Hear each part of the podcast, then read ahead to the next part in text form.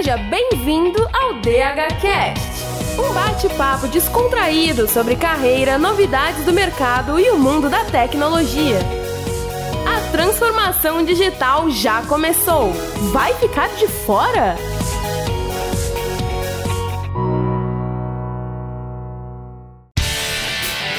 Sejam bem-vindos, Digital Houses! A gente está começando aqui mais um episódio que eu já quero dizer para vocês aí prepararem os códigos, olharem calma todo o upload que vocês vão fazer, os downloads, os códigos da Matrix por trás disso tudo, que é um episódio histórico para esse podcast uma celebração dessa união que todos viram que aconteceu no último mês aqui. Eu não vou nem, nem citar ela, que vocês já vão pegar no ar o que está acontecendo aqui. Por isso, os nossos convidados hoje aqui são de onde? São de onde? Da Rocket City, gente. Que legal, a gente tá muito feliz de receber vocês aqui no DHCast. E lógico que o papo não podia ser outro senão programação. Caraca, vocês são férias demais aqui nesse quesito. Muito bom receber vocês aqui. Para quem tá escutando a gente nunca ouviu o podcast antes, meu nome é Bruno Cobb. Eu sou instrutor aqui na área de marketing, UX e negócios da Digital House e estou tendo o prazer inenarrável de receber dois parceiros de Digital House aqui e dois parceiros de Rocket City também. Vou puxar o Sérgio para se apresentar logo depois de mim. Conta aí, Sérgio, fala um pouco de você pra gente. Fala, Kobe!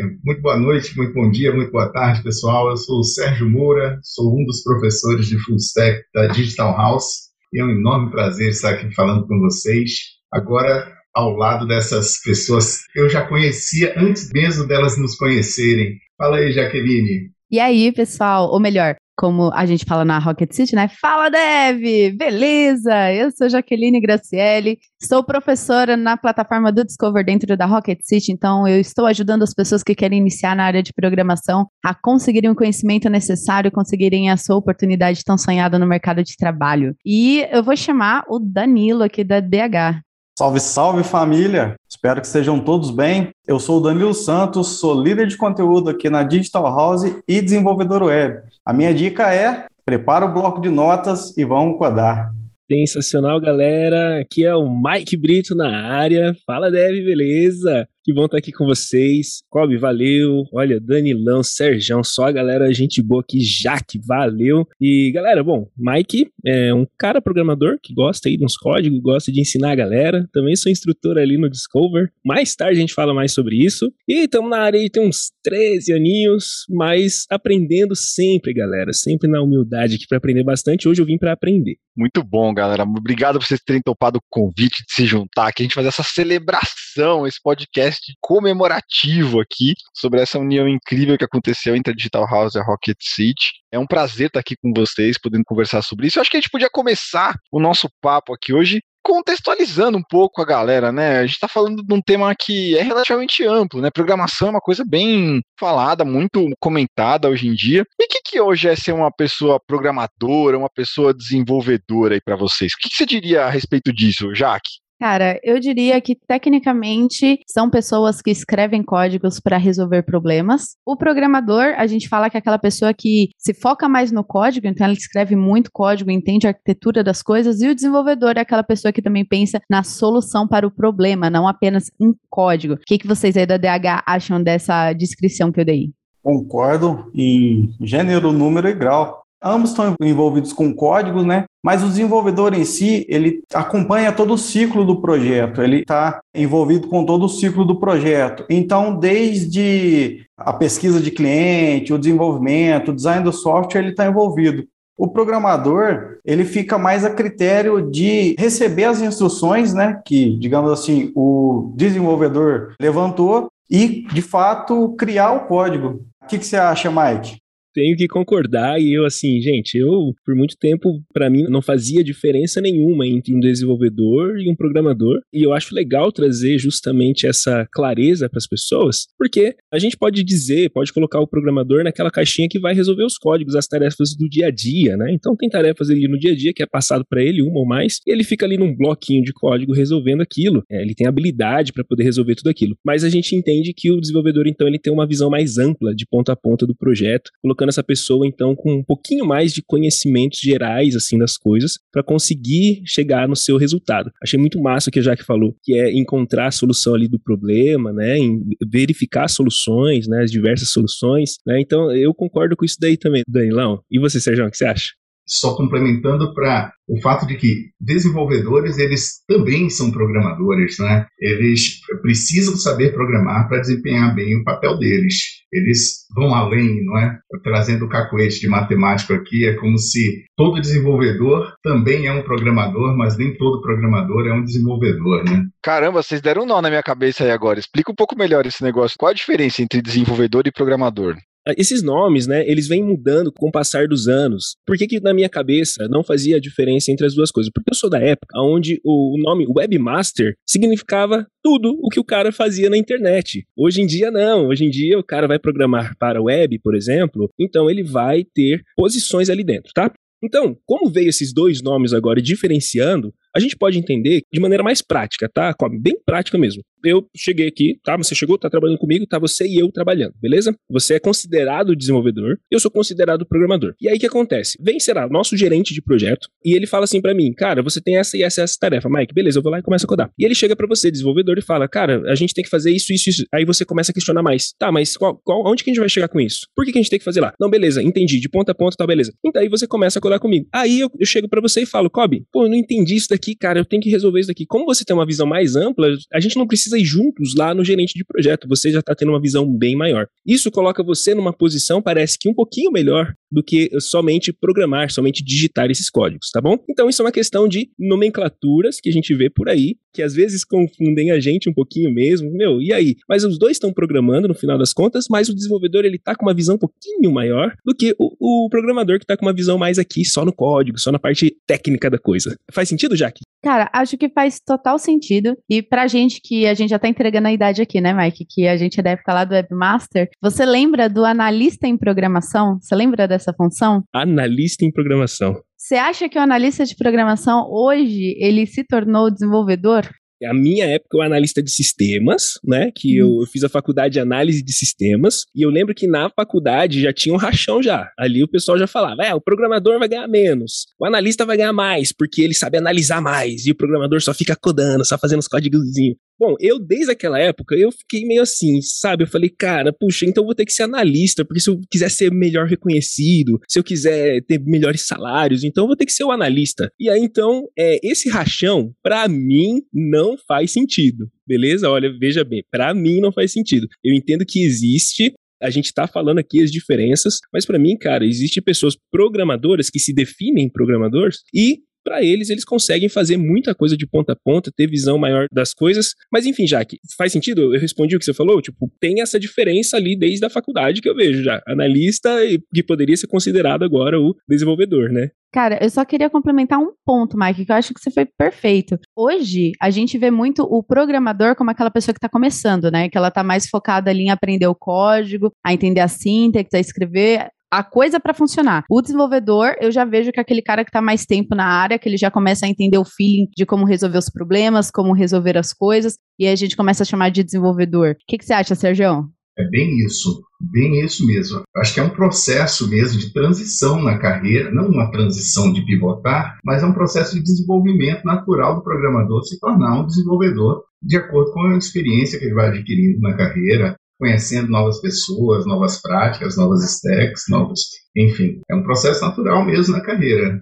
No dicionário, desenvolver vem da palavra envolver, né? Então, a pessoa que se envolve mais é uma pessoa considerada desenvolvedora. É bom a gente trazer também essa nomenclatura. Enquanto no programador, no dicionário, diz também que é a pessoa que cria ali os projetos, que faz as tarefas, mas não está no dicionário dizendo que essa pessoa se envolve mais nas coisas. Então, talvez isso daí ajude um pouquinho também. Cara, super ajudou. Entendi bem melhor agora a diferença entre as duas coisas. E tem uma coisa que vocês estavam comentando, a Jaque puxou, o Mike depois reforçou, o Sérgio e o Danilo também falaram um pouco a respeito disso, que é o lance de encarar a programação como solução de problemas, né? A pessoa que soluciona problemas através de código. Cara, eu me senti tão acolhido quando vocês falaram isso, porque essencialmente é a minha definição de design. A gente falou disso no episódio de UX aqui da Digital House, do, do podcast que no episódio 9 da terceira temporada, a gente falou sobre essa coisa do programador ser visto como uma pessoa, tem a galera de humanas e tem a galera de exatas, né? Aquela coisa de, de programador ser o cara de exatas, como se não tivesse uma função criativa dentro do trabalho de, de, programação, e tem muito, né? Tem muita criatividade envolvida no trabalho de programação, de solucionar problemas, né?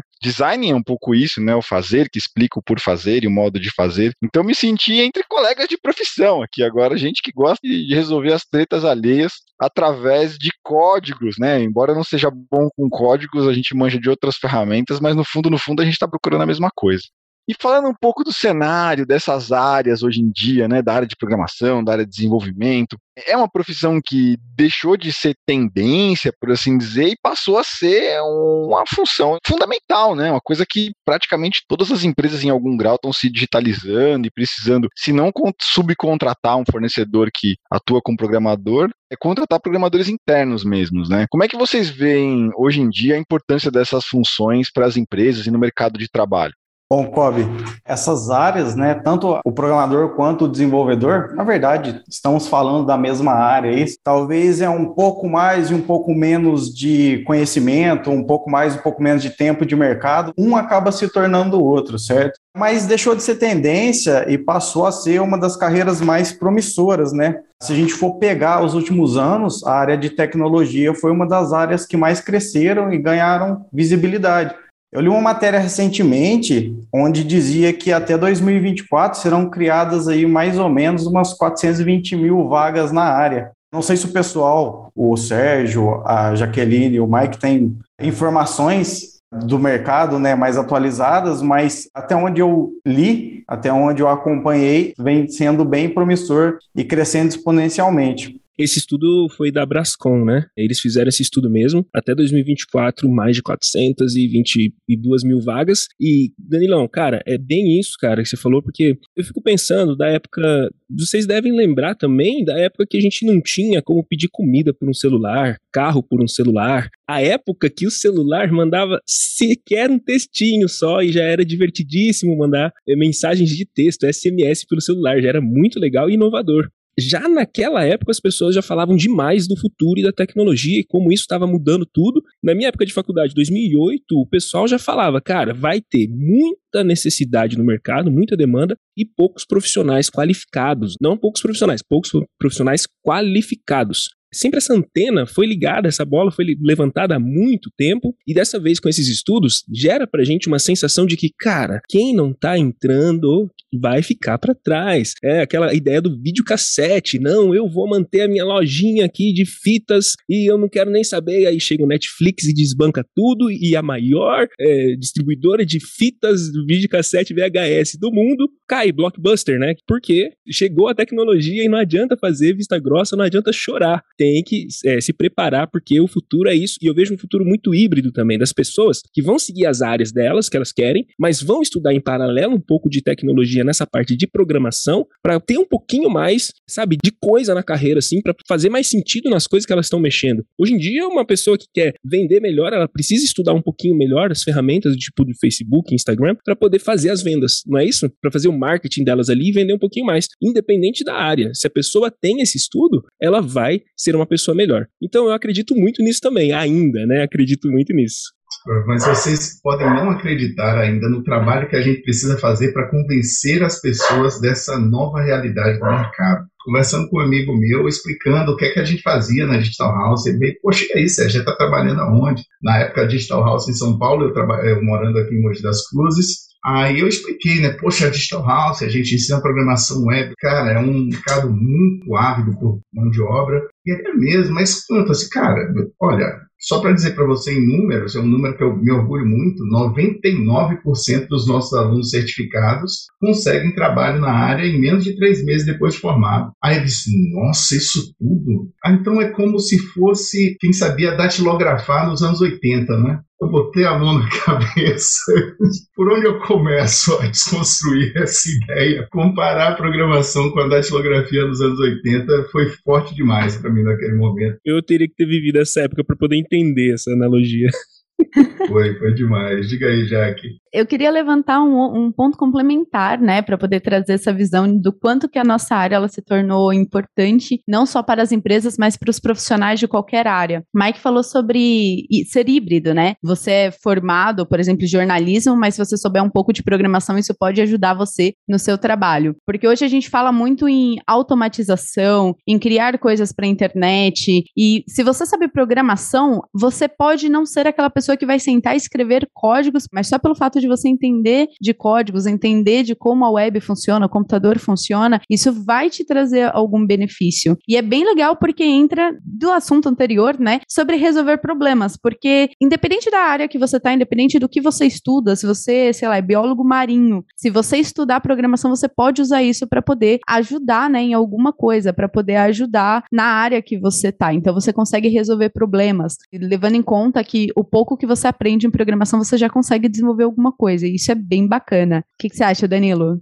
A programação, uma das skills que a programação traz para a gente aí é o raciocínio lógico. Todos nós temos esse raciocínio lógico, né? E treinando, ele se torna mais fluido e mais assertivo. Esse raciocínio lógico, ele é aplicado não só na programação, mas na nossa vida. Problemas pessoais podem ser resolvidos mais rapidamente com raciocínio lógico um pouco mais aguçado. E em qualquer outra área, seja direito, seja engenharia, o raciocínio lógico é bastante aplicável, ajuda bastante a resolver os problemas. Afinal, né, salvo outras profissões, mas a maioria a gente é pago né, para resolver problemas. Então, seja engenharia, seja advocacia, a própria programação, como a gente falou, a gente é pago para resolver problemas. Se a gente tiver um raciocínio lógico mais aguçado, mais assertivo, então isso vai fazer bem para qualquer área, certo? E também vamos aí é, automatizar processos, ganhar tempo, ganhar liberdade, né? Tempo é liberdade, então. Cara, raciocínio lógico, igual você falou, tem muito concurso público que você tem que ter um raciocínio lógico legal para passar, para entrar nesse concurso público. Exemplo, Polícia Federal, o cara tem que estudar muito direito, conhecimentos gerais, programação, matemática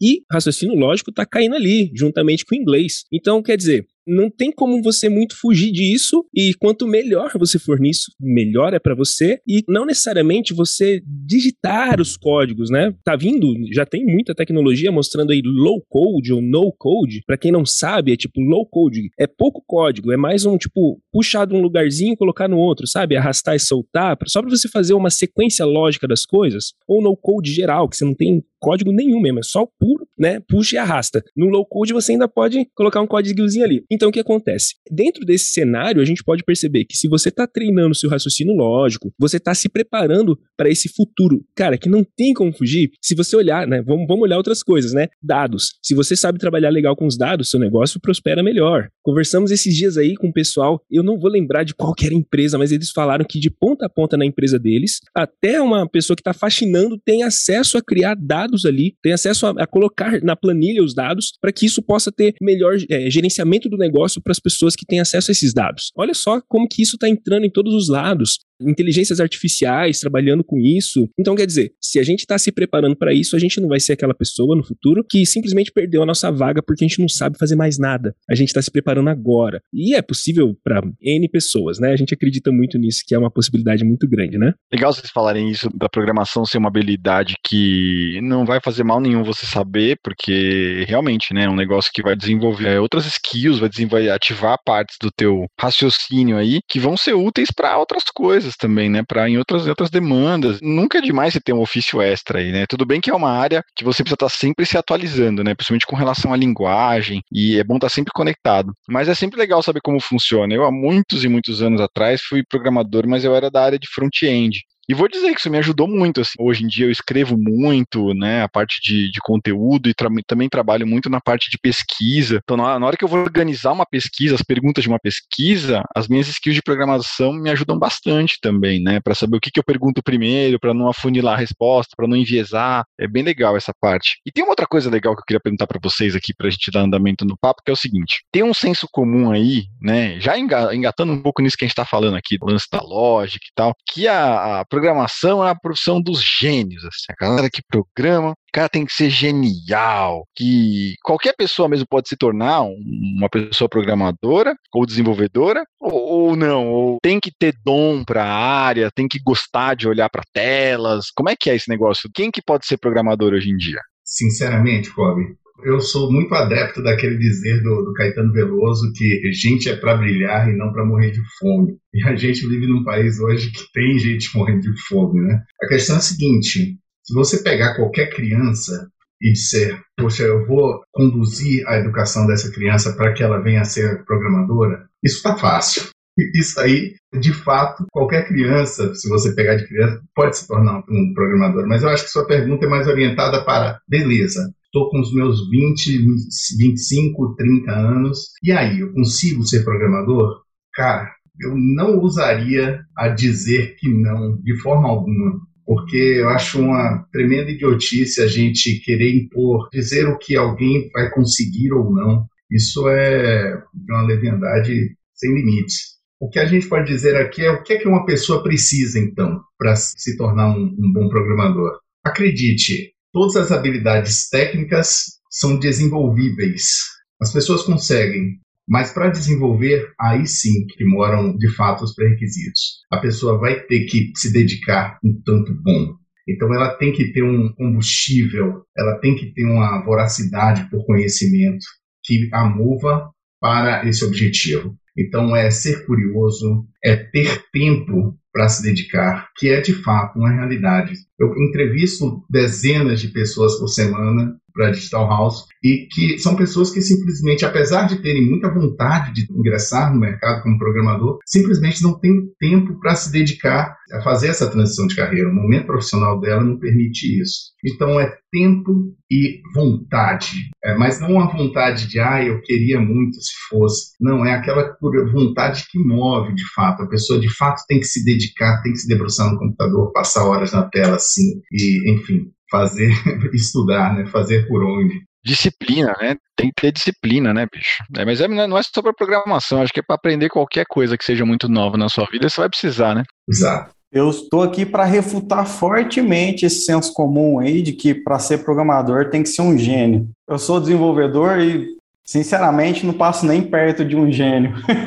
Eu acho que para ser programador, primeiro quesito disciplina, segundo quesito, na minha opinião, gostar de resolver problemas, de ajudar pessoas. Isso, eu acho que são os dois requisitos aí que te tornam um programador excepcional. Fala aí, Jaque, concorda? Cara, eu concordo e eu ainda vou trazer uma analogia. Quando a gente está lá no ensino médio, que as pessoas falam pra gente, você tem que escolher uma área porque você precisa fazer uma faculdade na sua área. Quem é a pessoa que escolhe certo? É uma minoria muito pequena. E para você escolher certo, você tem que conhecer o que, que você quer fazer. E aí, as profissões que a gente mais conhece é o médico, que a gente vai no médico desde criança, é o motorista, que a gente vê isso na prática, é, sei lá, o advogado, que talvez a gente também veja. Só que é muito raro a gente ver um programador. Então as pessoas não sabem o que, que é, não sabem o que, que essa pessoa faz. Então só a gente chegar e falar assim: olha, o programador é um cara que manja de lógica de programação e escreve código. O pessoal começa a ficar com medo, falar: meu Deus, eu preciso saber matemática, eu preciso saber isso, eu preciso saber aquilo. E o mais legal da área de programação, que é o que eu adoro e eu sempre deixo isso claro para todo mundo, é que não tem idade para você trabalhar com programação, você começar na programação, você não precisa começar a estudar código desde criança, você não precisa saber matemática. Então, eu acredito que qualquer pessoa pode sim aprender a programar e o mais interessante é que ela não precisa de muito conhecimento prévio. O mínimo que ela tiver ali, tendo um, um computador ou um celular para ela conseguir escrever os códigos e testar, ela já vai começar a aprender. E isso é muito bacana, Danilo. O que, que você acha? Um ponto bastante interessante é que você falou das idades aí, né? De fato, não tem idade e toda a experiência que você teve previamente, seja com qualquer outra profissão, isso vai te ajudar no desenvolvimento. Assim como a programação vai te ajudar em outras profissões, toda a experiência que você teve em outras profissões, outro tipo de trabalho, vai te facilitar, vai te ajudar também na hora de programar. Talvez você é um engenheiro e se torne programador e desenvolva um software específico para engenharia. Então você tem toda aquela experiência de engenharia, você sabe exatamente o que um engenheiro precisa, o que uma obra precisa, e você vai implementar isso num código e vai entregar o software perfeito para qualquer engenharia, qualquer construtora utilizar a partir desses conhecimentos prévios. E aí a gente pode falar contabilidade, pode falar advocacia. Então, assim, todo conhecimento prévio que você teve vai te ajudar também na programação. Ainda falando disso, tem exemplos que a gente pode ver, por exemplo, na galera que cria startup. Você é um engenheiro civil que aprende um pouco de programação, você pensa numa dor que você tem como engenheiro civil, você desenvolve uma solução tecnológica para poder resolver isso, e aí você cria uma startup com isso e começa a ter um grande sucesso aí como empreendedor. Então, olha só que legal, a programação ela também ajuda em transição de um engenheiro civil para empreendedor, e a programação está no meio. Isso é muito legal. Muito bom. Não, eu tenho que concordar com tudo que vocês falaram. E a dor da comunidade, a dor dos nossos alunos iniciantes ou das pessoas que querem começar. Ou é, eu sou muito novo. Ai, não vai dar, eu sou muito novo. Ou é, eu sou muito velho, já tenho cinquentão. Gente, é tipo, dois anos vai passar para todo mundo. Para quem é novão, para quem quem já é mais velhão. E o legal da programação é isso: tem conhecimentos prévios que você pode adicionar e ela é, uma habilidade que você aprende. O grande lance, eu acredito que vai limitar as pessoas está na mentalidade dessas pessoas. Então, se a mentalidade, igual o Danilo falou, não é de uma pessoa que sabe resolver problemas, que sabe enfrentar os desafios, porque é do começo ao fim, galera. Programador tem que amar a dor, não adianta, porque vai vir direto para frente assim para sempre, beleza? Então, entendeu essa mentalidadezinha legal? continuou ali, é uma pessoa curiosa, né? Igual o Sérgio falou, tem que ser curioso, tem que gostar de sair da caixinha, tem que gostar das mudanças bruscas, porque em seis meses é como se passasse, sei lá, cinco anos, e posso dizer 30 anos para direito, porque direito tem coisa lá de 45, né? Processo penal lá das coisas de 45, gente, não faz sentido. Na programação, seis meses já é, já estamos falando de outra coisa, de outro mundo diferente, né? Então tem que ter uma mentalidade forte, entender bem o momento, porque tem gente que entra por causa da enxurrada de conteúdo que existe. A pessoa acha que ela tem que aprender tudo o que está aparecendo na frente e já começa pelas linguagens de programação. Eu tenho que aprender sei lá, 10 linguagens de programação, já começa errado, né? Eu tenho que aprender eh, ciência de dados, esses dias eu recebi uma, quero aprender ciências de dados, machine learning e programação web. Eu falei, querido, você não vai aprender nada, porque você não está conseguindo focar, você não está conseguindo encontrar uma dessas coisas que são coisas muito distintas. Então, quando a pessoa entende bastante isso, essa enxurrada de conteúdo, esse momento, show de bola. E vou só finalizar com uma analogia prática. Assim como a música, a programação é igual. É para todo mundo? Não é para todo mundo. A, a, gente colocou aqui algumas coisas que você precisa ter. A música é para todo mundo? Não é para todo mundo. Só que quase todo mundo, quase todo mundo pode tocar um instrumento musical. Quase todo mundo consegue tocar numa rodinha, mas não é todo mundo que vai tocar em shows, não é todo mundo que vai ser o astro, o popstar, não é todo mundo. Se a gente conseguir entender isso, show de bola. Então, gente, não é o próximo Facebook que você vai fazer, o próximo Instagram não é isso. Você pode somar com suas habilidades já na, na próxima startup que nascer aí, se você estiver se preparando agora. É assim que vai ser e tudo bem, todo mundo tem o seu momento, tem a sua fase, e se você entender que você praticando, você chega lá tranquilamente, gente, eu posso dizer seguramente, 90 e tantos por cento de pessoas estão sim dentro eh, das possibilidades de ser uma pessoa programadora. Só vai rodar aquelas pessoas que não entenderem especialmente esse lance de mentalidade. Faz sentido? Faz total sentido. É muito engraçado isso que você falou, Mike, de a pessoa falou, pô, quero aprender ciência de dados, machine learning e programação web, porque as pessoas olham para a área de tecnologia e acham que é tudo uma coisa só. Aí surge aqueles mitos que o desenvolvedor é o hacker, que vai quebrar a senha de Facebook, né, que vem pedir pra gente poder arrumar impressora. Até hoje, eu não moro com meus pais, meu pai me liga por FaceTime para eu poder configurar a impressora para ele, porque sempre dá problema.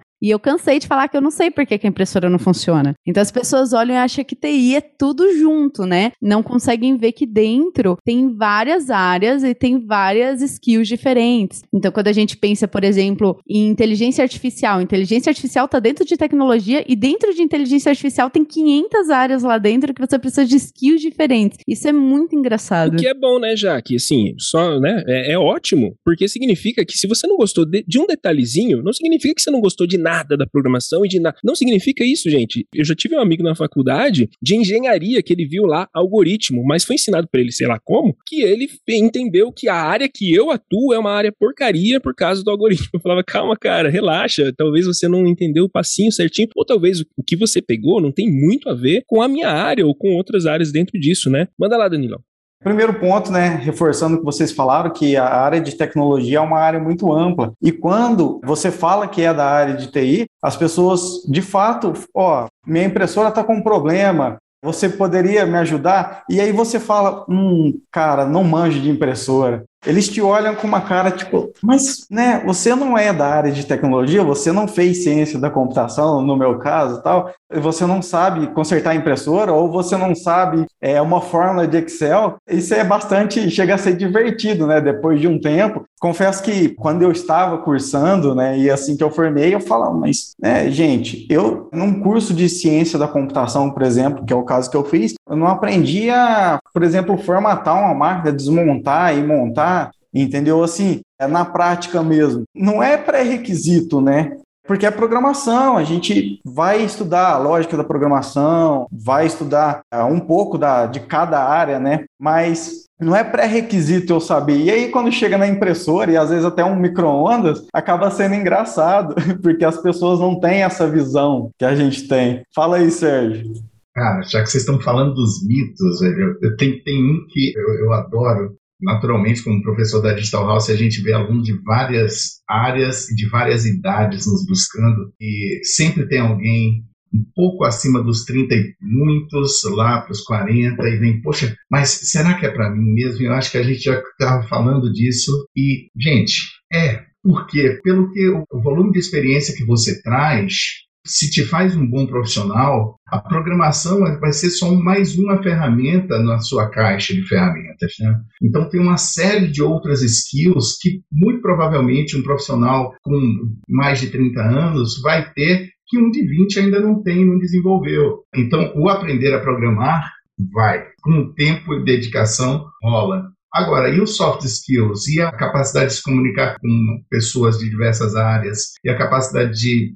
conviver em equipe, trabalhar junto? Enfim, são uma série de soft skills que pessoas de 40 e muitos podem ter muito mais é, desenvolvidas do que um jovenzinho de 20 e poucos. Né? Eu lembrei de um outro mito agora que você falou de comunicação, que me prometeram que se eu trabalhasse com programação, eu não ia precisar conversar. Então, eu não ia precisar conversar com o cliente, eu não ia precisar conversar com outras pessoas, me prometeram. Aí eu comecei a trabalhar, meu primeiro emprego foi numa agência de publicidade, eu fazia site em PHP e o que eu mais fazia era conversar com o cliente para entender o que, que eu tinha que programar. Eu fiquei muito chateada com isso, então é um grande mito. Na área de tecnologia a gente tem que saber se comunicar muito bem, né? Não só com os colegas de trabalho, com outras equipes, mas por exemplo, você vai trocar ideia com um designer que não entende muito bem de programação, você tem que conseguir passar o que você quer passar sem ser muito técnico para aquela pessoa entender. Então, não caiam nesse mito tem que saber falar com as pessoas. E tem o lance de falar, que vocês estavam comentando aí, né, da dificuldade, da disciplina que a gente vinha falando, é, de não começar pelas linguagens. A gente não chama de linguagem de programação à toa, né? Você tem que aprender a falar como se você estivesse aprendendo um novo idioma mesmo, né? O seu cérebro, um dos jeitos mais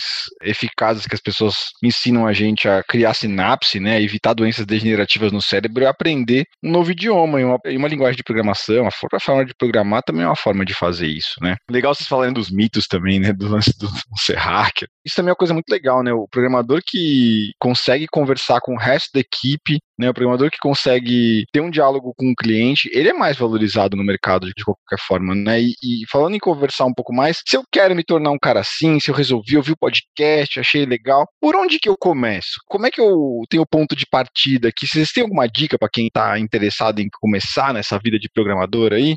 Eu acho que o primeiro passo é se inteirar mais sobre as áreas, né? A área de tecnologia é uma área bastante ampla, até a programação é uma área bastante ampla. Você tem N linguagem de programação, cada um faz um tipo de coisa, mas todas resolvem problema. Então, é, o primeiro passo é se inteirar mais sobre as áreas e a que você sentir mais afinidade e procurar um curso voltado a essa área Eu sugiro aí até os cursos da Rocket City e também, né, procurar no YouTube alguns livros que falem sobre a área, que falem sobre a programação, onde você consiga saber, por exemplo, qual que é o dia a dia de um desenvolvedor, por exemplo. Então você pode pesquisar isso no YouTube, tem pessoas que mostram no próprio Instagram. Sensacional. Galera, falando um pouquinho mais do, do Discover, bom, como o Danilo falou, como a gente já falou até aqui, é um universo gigante, né? Existem muitos caminhos. O que o Discover está propondo para ensinar é caminho front-end e back-end dentro da programação web. O que quer dizer isso, Michael? Front-end, sempre que você entrar ali, sei lá, no Facebook, no Instagram, no YouTube, no Spotify, e você vê as coisas acontecendo ali, isso é a ideia do front-end, tá bom? Agora, por trás dessas coisas, existem muitas coisas que estão acontecendo. Como que será que aquelas músicas ou vídeos são guardados ali nessas plataformas? Né? Como será que uma mensagem é guardada e aquela minha fotografia e como que eu converso com outra pessoa? Tudo isso, essa lógica mais profunda, né? É o back-end. E a gente pega na mãozinha, desde o zero. Se a pessoa nunca programou na vida, a gente vai ensinar coisas básicas como o que é software, o que é de fato hardware,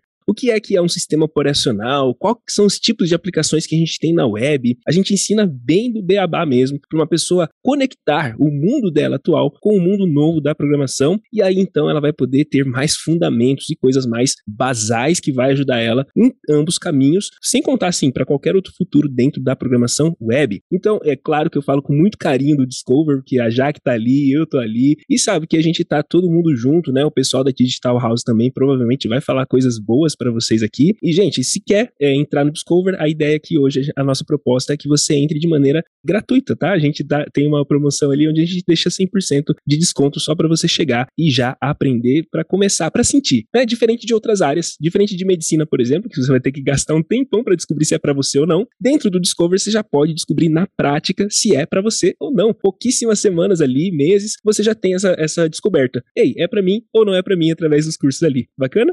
Dá pra perceber que o Mike, ele tem um amor na fala, né? Nos cursos lá, ele ensina do mesmo jeito. Ele fala de CSS com esse mesmo amor. Falando aqui sobre como começar, eu quero dar uma dica para quem quer começar. Além de tudo que o Danilo falou, de ir atrás de youtuber, descobrir como é que é o dia a dia, fazer esse networking, né? Mas também frequentar comunidades. Eu sei que tem muita gente de cidade grande que tem comunidades na sua cidade que fazem eventos presenciais agora, né? Digital, né? Fazem encontros digitais para poder trocar ideia. E o melhor para você poder entender a área de tecnologia é você trocar ideia com quem está trabalhando na área. Tem umas pessoas que vão trazer uma ideia muito pesada de tipo, meu Deus, eu trabalho muito, eu faço isso, faço aquilo. E tem outras pessoas como o Mike que vai trazer uma paixão, mas é a mesma coisa de quando você está entendendo de qual área da medicina você vai. Se você não conversa com médicos, se você não conversa com pediatra, se você não entende o que cada um faz, não vai. Então, procura pessoas para você conversar, participa dessas comunidades. E se você é de cidade pequena, acontece muito encontro online, por exemplo, na Twitch, no YouTube, fazem lives, fazem encontros, no meetup.com.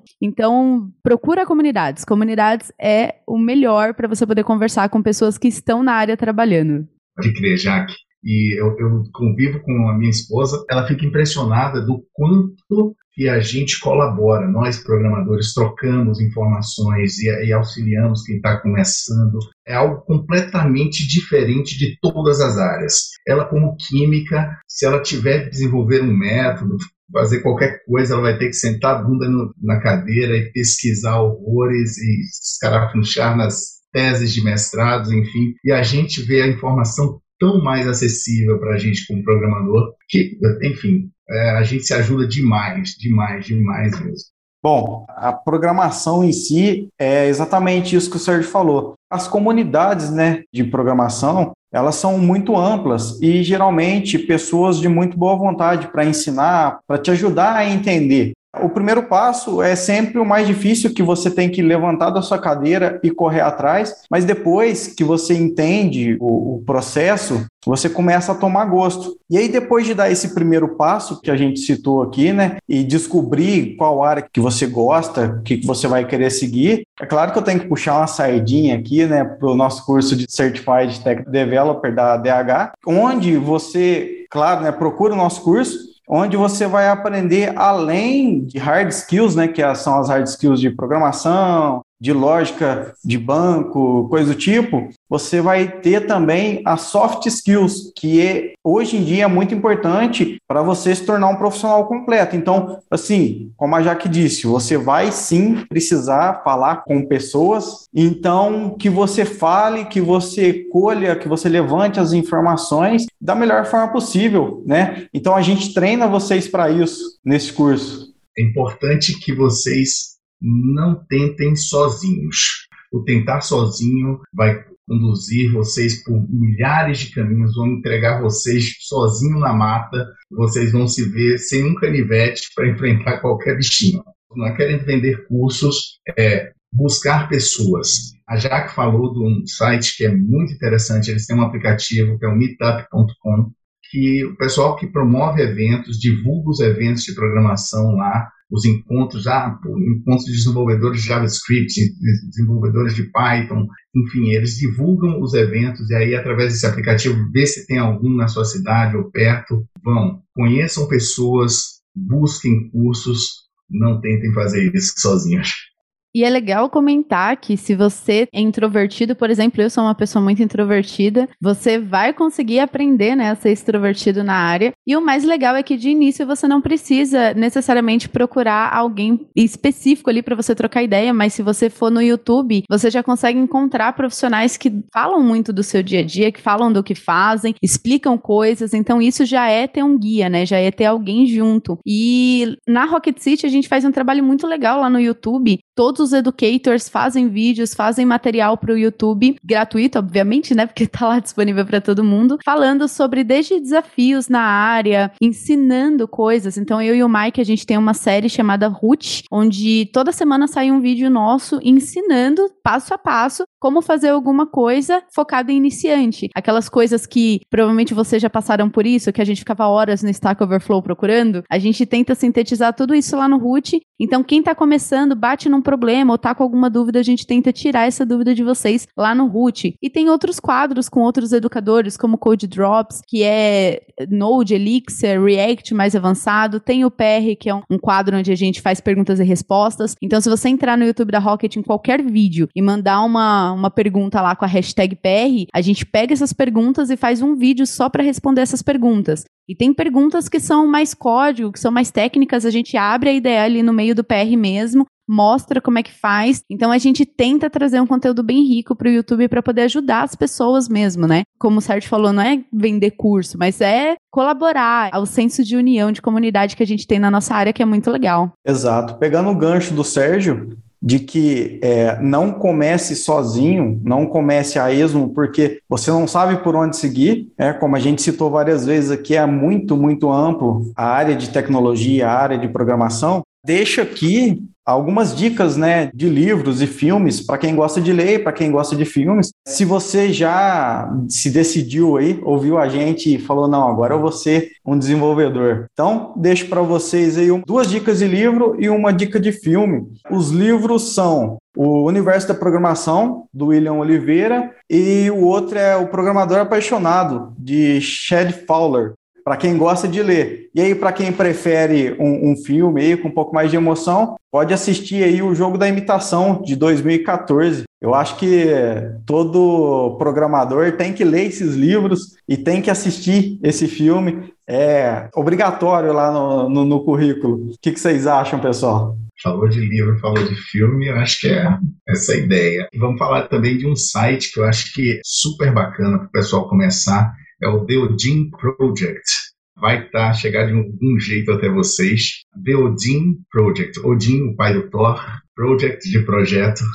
.com, theodinproject.com é um ótimo lugar para você começar a engatinhar ali os seus códigos. Bem bacana. Se você quiser entretenimento e ao mesmo tempo conhecer algumas coisas da área, né? Eu indico aquela série Silicon Valley da HBO. Ela é bem comédia, tem várias coisas na série assim bem nonsense, só que ela mostra, por exemplo, um dos mitos que a gente falou que o programador ele tem que conversar com as pessoas, que é um dos desafios do personagem principal. E o legal da série é, eu tive essa percepção, mas provavelmente cada programador assistindo vai ter uma percepção diferente, mas me reforçou a ideia de que a gente pode levar a programação para qualquer lugar e a programação pode te levar para qualquer lugar. Então você pode chegar em lugares que você você nunca imaginou usando a tecnologia, né? E aproveitando o momento da nossa área, que apesar de ter muita vaga, de estar em todo lugar, toda empresa precisar, ainda a gente precisa de inovação, precisa de pessoas que tragam coisas diferentes, que pensem, que vejam dores que existem e encontrem soluções para elas. E muitas pessoas se encontram exatamente aí, que aprendem programação, mas saem para poder empreender, saem para poder criar soluções para áreas que a gente ainda não está olhando. Então é muito legal a série Silicon Valley porque traz uma, uma ideia dessa. Não sei se vocês já assistiram, se vocês têm uma outra ideia, mas fica aí a dica.